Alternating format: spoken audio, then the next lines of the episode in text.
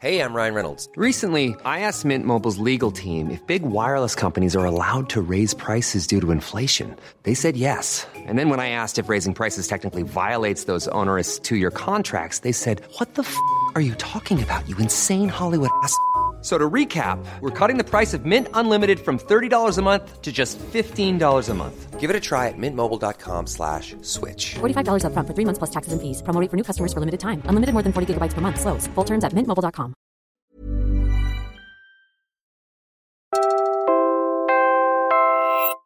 You're listening to Puma Podcast.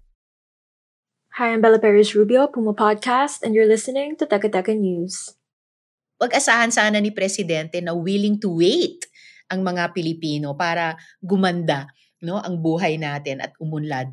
Kasi hindi naman nakapaghihintay at hindi naghihintay yung kahirapan, yung kagutuman, yung kawalan ng disenteng trabaho, yung mataas na bayarin sa bill. So, o sa pangalawang zona, sana naman eh hindi na siya mapakali natugunan yung mga problemang ito. And first off, please, agriculture. In this episode, we take a look at the state of agriculture a year into Ferdinand Marcos Jr.'s presidency and his concurrent role as agriculture chief.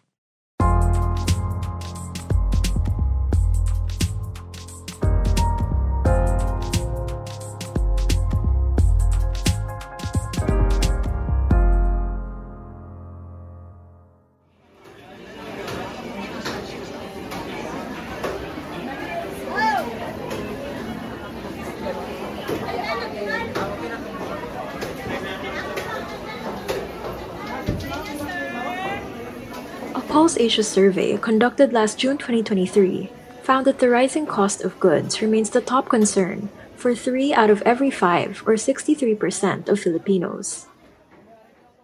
That's no surprise, given the year we've had. Galit na galit ang economic team, bakit daw ang liempo 365 per kilo or 380 by 400? That's Jason Kainglet. He's the executive director of the Samahang Industria at Agrikultura, yan kasalanan ng farmers. Sila, okay sila sa 180, 200 ano, at most na farming.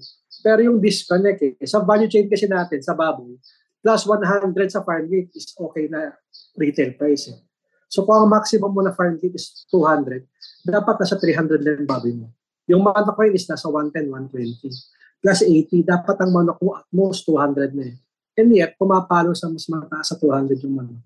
And yung pork mo. In December 2022, the cost of onions was as high as 800 pesos per kilo. The Agriculture Department cited dwindling supply, but onion smuggling rackets were also thriving at the time. In May last year, sugar prices hit 136 pesos per kilo in some supermarkets. And just this January, Sinag sounded the alarm over a 2 peso rise in the cost of rice per kilo. Here's a farmer from Bulacan, Simeon Sison, speaking at the forum hosted by Tugon Kabuhayan in June. Matindi po ang impact ngayon sapagkat ngayon pa lang po eh, hindi maikukuble yung pagtaas po ng dalawang piso hanggang tatlong piso ng preso o ng halaga ng palay sa kasalukuyan.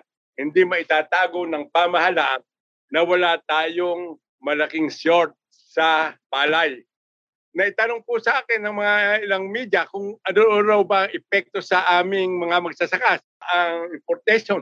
Kako, wala na kaming palay kayo. Kahit bumaha at tumindi at dumami ang importation, wala na wala na sa aming epekto. Ang epekto sa amin na matindi, kaming mga magsasaka eh marami na sa amin ang bumibili ng bigas. Katulad ko po, bumibili na lang din po ako ng bigas. Pero nasasaktan po ako ngayon, pagbili ko ng bigas, dahil mahal ang bigas, nung umaani naman po ako, mura ang palay. So, yung pong kasunod na dahilan kung bakit nadarama natin itong scarcity, kakulangan, kamahalan ng bigas.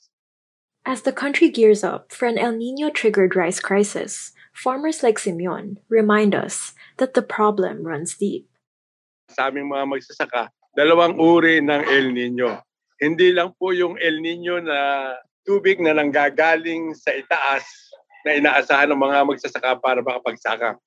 Yung pong rice tarification law, and consider po namin four and a half years ago nang dumating po sa buhay natin ito, eh naging, nagkaroon po kami ng matinding impact na El Nino. Bagamat nakapagpuproduce po kami ng normal, pero abnormal naman po ang naging halaga.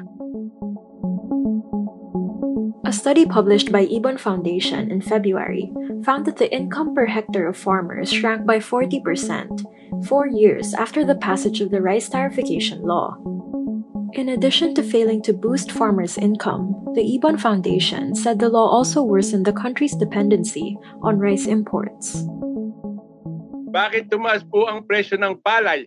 Una, tanggapin natin ng katotohanan ng pakonti na po ng pakonti ang stock. Pangalawa, ang palay po nating mga magsasaka ay para o kamukha ng sibuyas na wala na sa kamay ng mga magsasaka kundi nasa kamay na po ng mga miller at big time trader kaya tumataas ang halaga. Pangatlo po, kung po ang palay eh, nag-decline po nung nakaraan, siyempre tataas po. Marami po ang nakapagdidikta ngayon ng presyo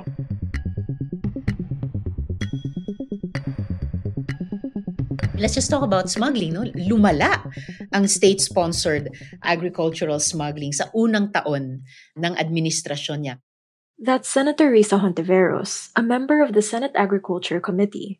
Okay lang sana yung importasyon, lalo na kung tama yung timing, tapos sakto lang para punan yung kulang sa domestic production at supply natin. Pero hindi ganyan ang nangyari eh sa nakaraang taon may mga nagpuslit ng imports sa panahon ng anihan. I mean, talk about a double whammy for our farmers and fisher folk. Tapos, sa halip na pinigilan itong mga nagpuslit, eh parang sinundo pa sila ng wangwang and literally, actually, hinatid, dumating sa Malacanang to take photos with the president. From August to September last 2022, the Senate Blue Ribbon panel conducted hearings on the issuance of Sugar Order 4, which authorized the importation of some 300,000 metric tons of refined sugar. The controversial order was rescinded by President Marcos, who claims he never approved it in the first place. That same August, Agriculture Undersecretary Leocadio Sebastian was placed on preventive suspension, while three executives from the Sugar Regulatory Administration resigned. They were the four signatories on the order. The Senate was set to probe another large importation of sugar this year, but decided not to push through with the hearings when key officials failed to attend. It was Senator Hontiveros who raised the alarm over the irregularity of allowing just three importers to bring in some 440,000 metric tons of sugar, when usually importers bring in sugar in increments of 10,000 to 20,000 metric tons. Here's what she said in February. Biruin nyo, tatlong kumpanya, halos na handpicked pa ang pinayagan na mag-angkat ng asukal para sa buong bansa. Di ba kaduda-duda yan? Di ba sa ganyan nagsisimula ang kartel? Paano hindi mangangamoy government-sponsored smuggling yan? The senator also alleged that the three handpicked importers could be making up to 14 billion pesos in profits. Uh, may mga kumorner din ng sibuyas at saka asukal. Binili ng mura yung supply nitong mga negosyanteng malakas ang kape, tapos walang ibang pwedeng pumorma, no? Kaya wala ding ibang mapagbilihan. So it's the Filipino consumer who suffered as well despite how terrible the natural disasters have been. Mas matindi pa yung kalamidad ng illegal at saka wrong timing na pag-aangkat. And in fact, ito yung nagpaatras ng pamumuhunan sa rural areas natin. At the time that we're looking at the umano attracting more domestic and foreign investment in our agriculture and fisheries. And if you look at the employment and unemployment data, my God, 600,000 rural jobs uh, were shed. Agriculture, fisheries, uh, forestry. Kahit pa pinadoble ni Presidente yung budget sa agrikultura. We'll pause here. We hear more from farmers and producers when we return.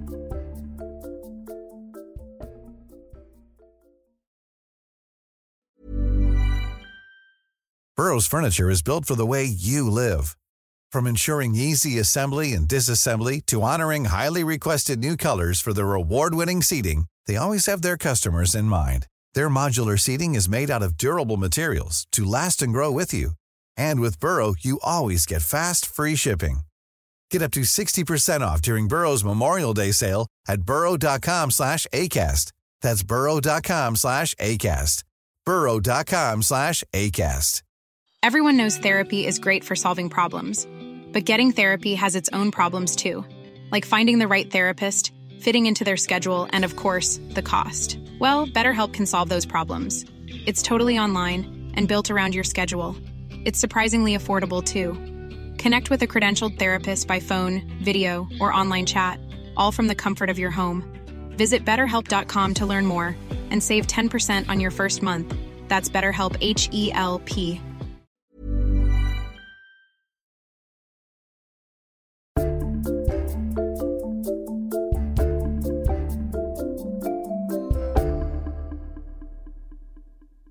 Grabe yung ano eh, yung pagsalaula sa agriculture and uh, farmers were so discouraged na magtanim pa.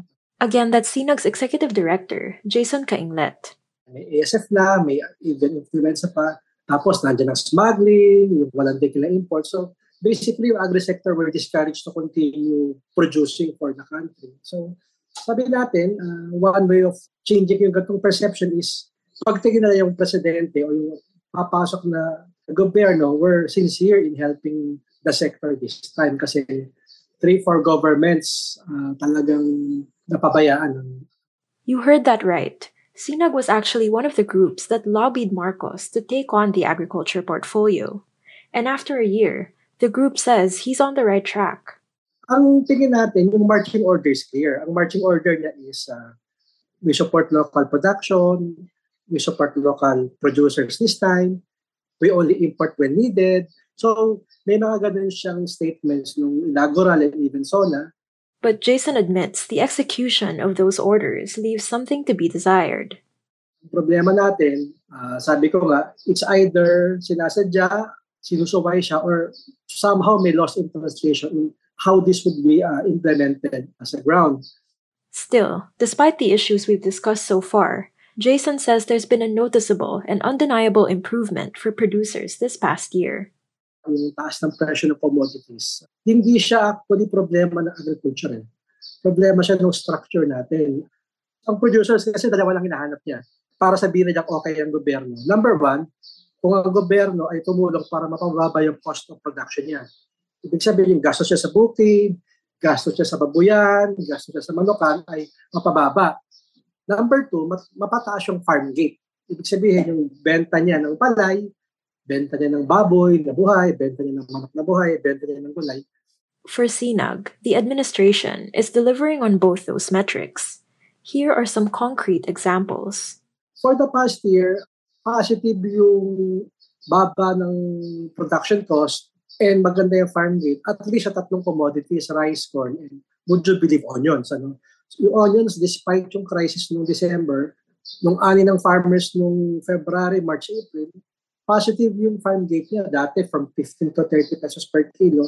Ngayon, 50 to 80. Nag 100 pa hanggang ngayon.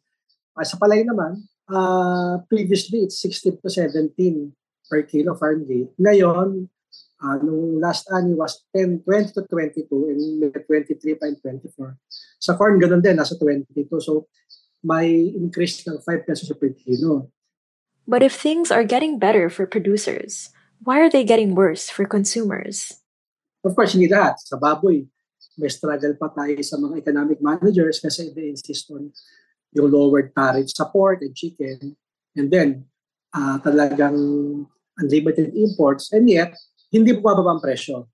Uh, ganun yung sa ano, across commodities, uh, yung palay, yung farm gate ng pork, ng chicken, ng corn. Uh, nandito siya, pero yung kita mo yung retail, despite yung unlimited imports, ang laki-laki pa rin. Mayroong disconnect between farm gate and retail price. And we're hoping na yung second year ng presidente, yun naman ang pagtutuunan niya.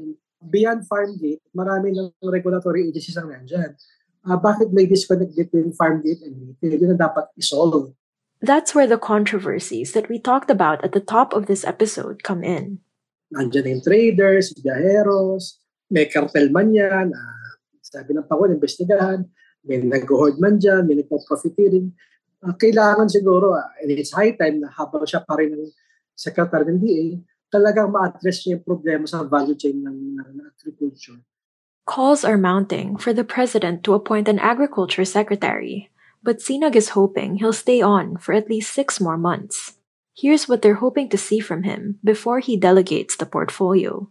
Uh, masustain lang yung thinking na it's local production naman, local producers naman. And uh, meron kami isang concrete proposal sa president and we're hoping within the year magawa yon. No other president has done that, which, which is to establish yung first border uh, facilities na kung saan you would combat both yung problem sa smuggling and problem sa food safety.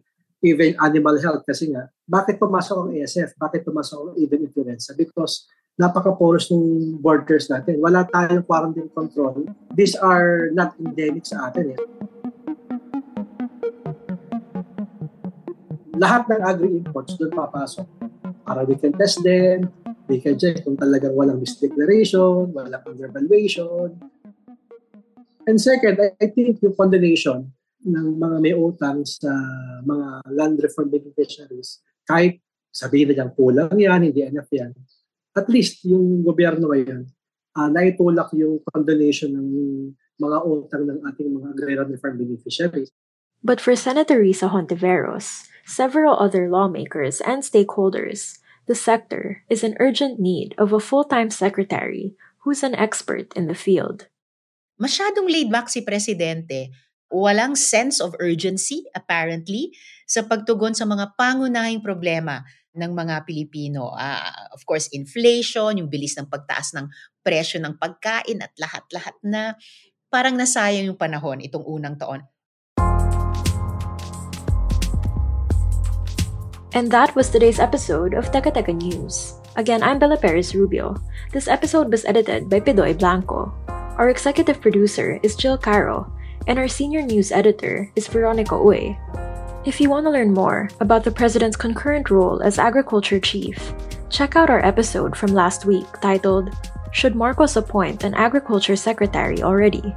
Follow Teka Teka News on your favorite podcast app or listen to us for free on YouTube.